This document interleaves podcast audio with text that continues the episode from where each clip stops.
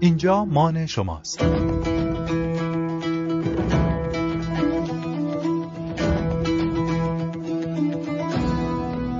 رادیو مان. سلام. اینجا رادیو مانه. صدای منو از کتاب مان میشنوید.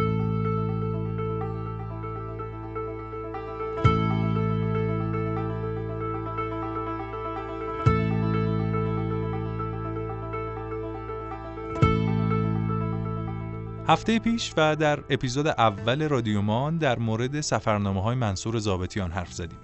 این هفته هم می‌خوایم همین ژانر جذاب رو ادامه بدیم. من خودم خیلی موافقم مخصوصا الان که می‌خوام در مورد سفرنامه های حج زنهای قاجاری صحبت کنم. همراه ما باشید که این هفته رفتیم سراغ سفرنامه های نشر اطراف و تو این قسمت می‌خوایم از کتاب های چادر کردیم رفتیم تماشا سه روز با آخر دریا و خانم فردا کوچ است حرف بزنیم. برخلاف تصورمون که در گذشته فقط مردها می‌رفتن سفرهای ماجراجویانه و سفرنامه می نوشتن و این تصور که تازه چنده هست که زنها هم به گروه سفربروها پیوستن ما سفرنامه هایی داریم از زمان قاجار که نویسنده هاشون زنایی که به سفر حج رفتن و به خاطر ویژگی هایی که از خانم ها سراغ داریم جزئیات رو خیلی خوب نوشتن. چیزی که توی سفرنامه هایی که به دست مردها نوشته شده خیلی کمتر دیده میشه.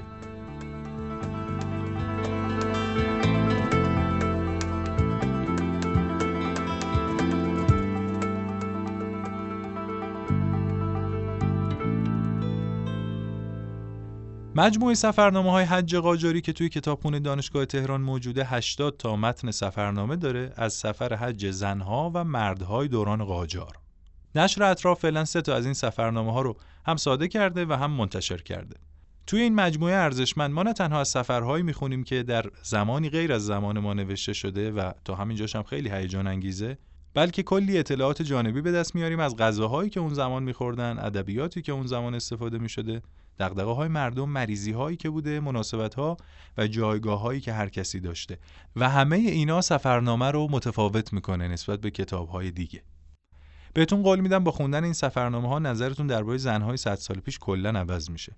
اونها تو این سفرنامه ها نه تنها موجوداتی منفعل و تماشاچی نیستن بلکه سفرنامه اول این مجموعه که اسمش چادر کردیم رفتیم تماشاه ما رو با عالی خانم شیرازی آشنا می‌کنه که تلاشگر، پرنفوذ و مقتدره و کسیه که برای هر کاری باهاش مشورت می‌کنن و یه شخصیت کاملا اجتماعی و ویژه داره.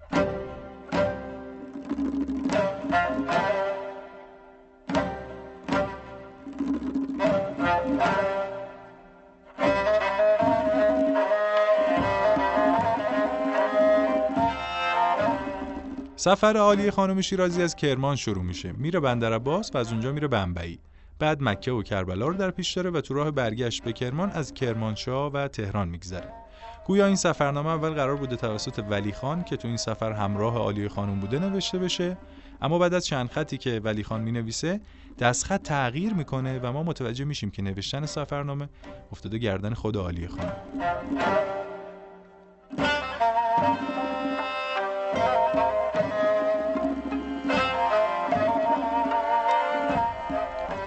آنچه به سرکار نواب عالی ولی خان عرض می کنم که این کتابچه را شما در هر منزل بنویسید که بنده خط و ربطی ندارم. انشا و القابی نمی‌دانم تنبلی یاد ایشان را گرفته. اگر در این سفر شخصی پیدا می‌شد و نان می‌داد به حلق ایشان می‌کرد بد نبود. جای سرکار نواب عالی آقای حسن علی خان خالی است که در خدمات ایشان بکوشند. بنده یک نفری از عهده بر نمی آیم. به هزار اصرار چند سطری در صفحه اول مرقوم فرمودند. مجبور شدم لابد به این خط نحس نجس خودم شرح حالی بنویسم که یادگار بماند. آیا بنده زنده برگردم یا بمیرم؟ به امید خداوند آنچه مقدر گردد خوب است.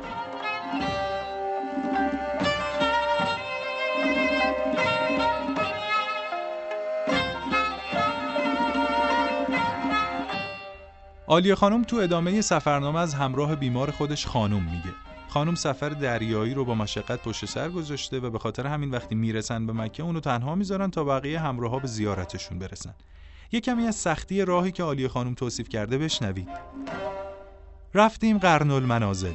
این طرف گدار نبود ولی راه سختی همه کوه و سنگ که چه عرض کنم. آنها که می توانستند غسل کردند محرم شدند. من که سرم شکسته پر از خون به ظاهر نجاست را پاک کرده محرم شدیم در مسجدی. آنجا هم چند نفر منزل دارند آب از چاه می‌کشند با گاو زمین زراعت دارند. با سوار شدیم آمدیم سر منزل. پاهایم همه زخم به پالان قاطر سابیده یک لخته پوست کنده شد. از شدت درد سر و پا تب کردم. امشب هم آنجا بودیم. اهل آنجا همه هم سیاه مثل زغال.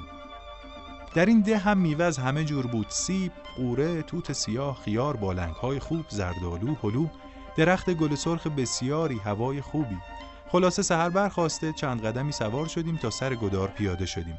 مردکه اقدایی بود آن را صدا کردم. آمد دست مرا گرفت. چهار فرسخ راه آمدم با این حالت تا رسیدیم سر چاهی. آنجا مالها را آب دادند ما را سوار کردند.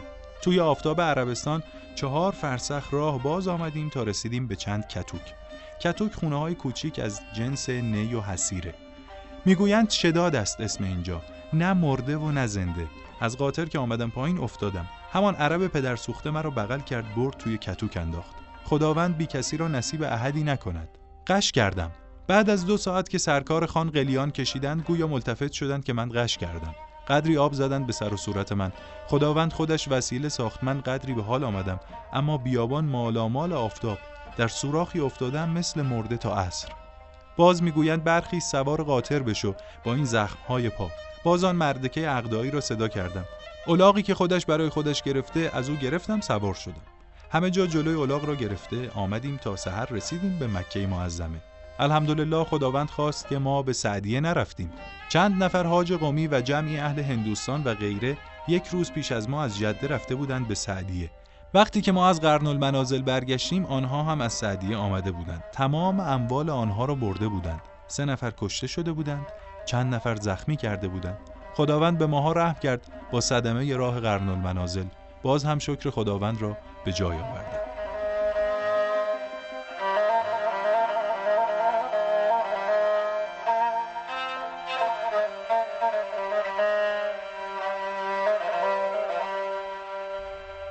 توصیفاتش از سختی سفر در نوع خودش خیلی بی‌نظیره.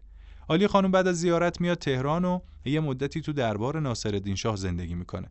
با بزرگان دیدار می‌کنه و کلی دختر رو عروس می‌کنه و می‌خوام که گوش کنید ببینید یه زن قاجاری چطوری به جزئیات دربار ناصرالدین شاه اشاره کرده. کتاب مان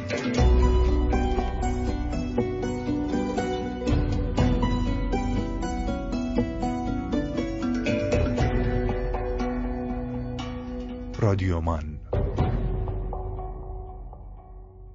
رفتیم دیوانخانه و موزه تماشا کردیم. اسبابهای آنتیکه خوب جواهرهای خوب که هر چه بگویم کم گفتم. تسبیح های مروارید به قدر فندق و نخود درشت. تسبیح های زمرد به قدر عنابهای درشت. از جواهر چه بگویم چه بنویسم؟ از ظرفهای قدیم از چینی و بلور گلدانهای جفتی 500 تومان.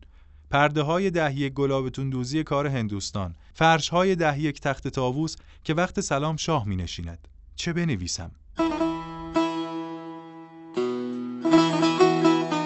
آلی خانم بالاخره بعد از این سفر طولانی و اساسی برمیگرده سمت خونه اما نگرانی هاش هنوز تو آخرای سفرنامه مشخصه.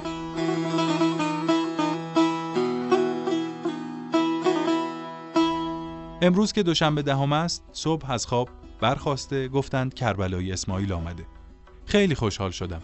ولی به واسطه نیامدن بچه ها خیلی خیلی پریشانم که اگر باکی نداشتند چرا همراه کربلایی اسماعیل نیامدن؟ رفتم کربلایی را تعلیقه سرکار آقا را زیارت کردم. چشمم روشن شد ولی خدا می‌داند و دل من هرچه قسم می‌خورند بچه ها باکی ندارند من باور نمی کنم فکر کنم منظورش از باک یک مشکل یا یک سختی یا یک مریضی بوده.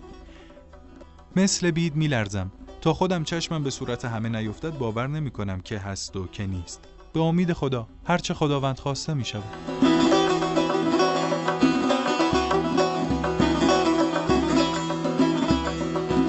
چادر کردیم رفتیم تماشا. زمستون سال 97 منتشر شد و بهار سال 99 چاپ هفتمش بود.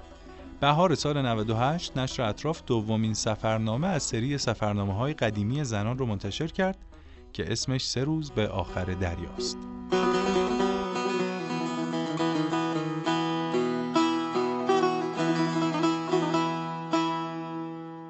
امروز صبح جمعه اول ماه مبارک رمضان 1303 ما بیچاره ها که باید روزه را بخوریم رفتیم شکاف کوه با حاجی آقا و بیبی فاتی غسل عذاب جاری و سی کف آب بر سر ریختن به عمل آمد. اول ظهر هوا به شدت گرم بود. این پسره قاینی محمد حسین نام برای ما یک چشمه آب شیرین پیدا کرد. خیک ها را آدم ها آبگیری کردند. در همین گرما سوار شدیم. این طفل سه ساله حاجی آقا که بسیار پسر خوش صورت خوشحالتی است. من و او نهایت دلبستگی را داریم. از شدت گرما مثل ماهی بی آب می تپد. خودم و تمام مردم نزدیک است هلاک شویم هم ریگ است هم کویر ماه جوزا در گرم سیر بی آب میان کویر نمک شنیدن کی بود مانند دیدن در این حالت دیدم جوانی روبروی کجاوه من رسید. چشمها حلقه زده رنگ سیاه لبها خشک. ابدا قوه تکلم ندارد. گفتم کیست؟ گفتند عقب شطور گم شده میگردد. از تشنگی این حالت شده. آنچه کردم اهل قافله اگرچه همه زوار خدا مانند آبش ندادند. از ترس راه دور لا بود. مشک خودم که میان کجاوه داشتم به او دادم. حمد خدا را نمود. از او گذشتیم. مختصر تا فردا ظهر به همین حالت راه رفتیم. رسیدیم به یک حوز بزرگی. در حقیقت همه نه مرده بودیم نه زنده. من تبی داشتم پرزور امیر تفلک هم مثل من تب کرده. والدم مشغول معالجه هر دو هستند. این حوز خوبی است. آب خوشگواری هم دارد. ولی هوا خیلی گرم بود. ابدا آبادی هم نبود. خدا بیامرزد آن کسی که اینجا حوز ساخته. اینجا مان شماست.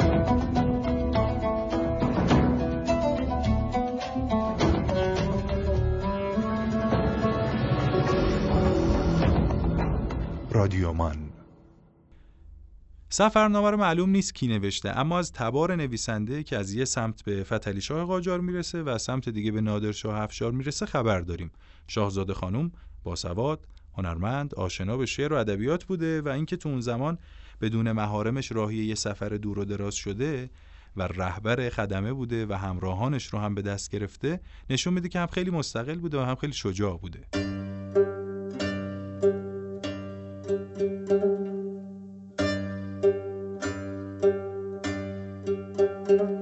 امروز خوشیم. یک بار دیگر به مثل امروزی برسیم خیلی مشکل است.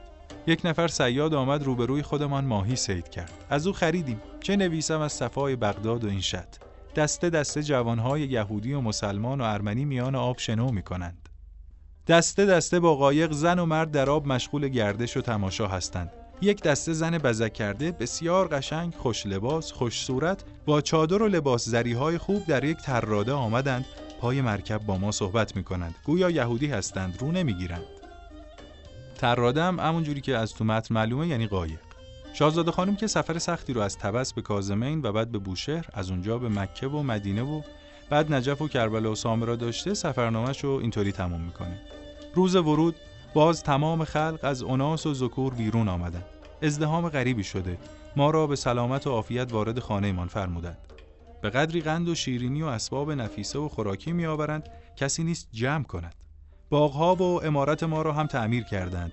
خیلی صفا به هم رسانیده ولی سرکارخان بسیار نحیف و منحنی شدند. آقا هم که ناخوش بعد از ورود من سرکار آمدند منزل به راحت به مخده تکیه فرمودند. بعد فرمودند حمد خدا رو که زنده ماندم این سفر شماها به آخر رسید. به سلامتی شماها را دیدم. معلوم بود خیلی در نبودن ما صدمه خورده بودند. میفرمودند درد داشتم درمان نداشتم. غم داشتم غمخوار نداشتم. الحمدلله که به این فیض عظما رسیدم و به این شرف مشرف گردیدم. خداوند به همه شیعیان آرزومند نصیب کند.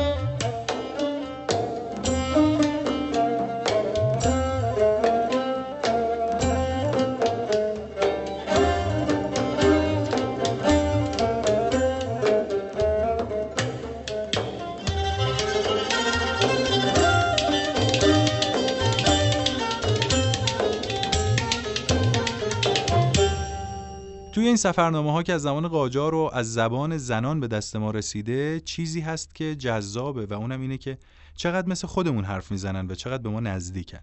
شاید اگه این سفرنامه ها رو نخونده بودیم نمی‌تونستیم چنین دیالوگ هایی رو بین یک زن و مرد قاجاری تصور کنیم. و هیچ وقت هم نمی‌تونستیم فکر کنیم به زنهایی که تک و تنها تصمیم گرفتن و رفتن سفر حج از راه دریا و خشکی با کشتی و شطور طی طریق کردن پولاشون رو مدیریت کردن. وقتی به جای امن و با صفایی رسیدن از میوه ها و سیفیجات با کیفیتی تعریف کردن که میشه باهاشون کشک و دمجونای خوشمزه پخت.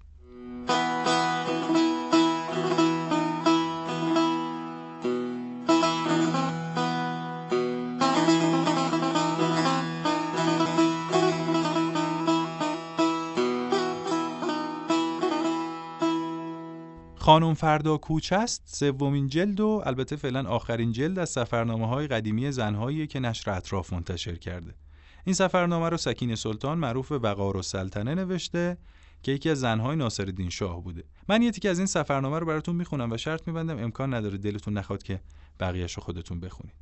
زنهای حمام گویا تا به حال آدم ندیده بودند. دور من جمع شده بودند هی میپرسیدند کجایی هستی؟ زنه که هستی. هر کدام را یک دروغ جوابشان دادم. گفتند حالا زن هر کسی هستی و از هر ولایتی که می‌خواهی باش. حالا که منزل می‌روی قدری اسفند برای خودت دود کن. همهشان هم قدری کهنه دادند که با اسفند دود کنیم. یا مرا دست انداخته بودند یا راستی به نظرشان خوب آمده بودم. دیگر خدا داناست. وقار و سلطنه که شرح جزئیات سختی ها و شیرینی های سفرش رو تو این سفرنامه نسبتا طولانی نوشته سفرش رو از تهران شروع کرده و از اونجا به نجف، حلب، بیروت و بعد به مکه و مدینه میره. از راه کاظمین و سامرا برمیگرده تهران. این سه تا سفرنامه رو بخونید. چون با این سفرنامه نه تنها پا به جاهایی می‌ذارید که شاید تا حالا نرفته باشید بلکه به زمانهایی هم میرید که امکان نداره بتونید تجربهش کنید. با خوندن این سفرنامه ها چشمتون به چیزهایی از زمان قاجار باز میشه که قبل از این حتما تصوری ازشون نداشتید و شرط میبندم نگاهتون به زنهای اون دوره کاملا تغییر می‌کنه. به نظرم لذت خوندن این سفرنامه ها رو از خودتون نگیرید.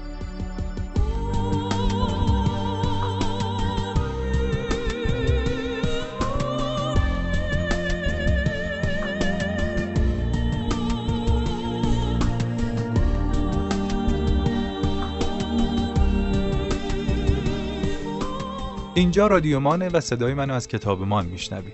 ما قراره با هم کتابهای خوب بخونیم و به هم کتابهای خوب معرفی کنیم. پس تو هفته های بعدی هم همراه ما باشید چون اینجا مان شماست.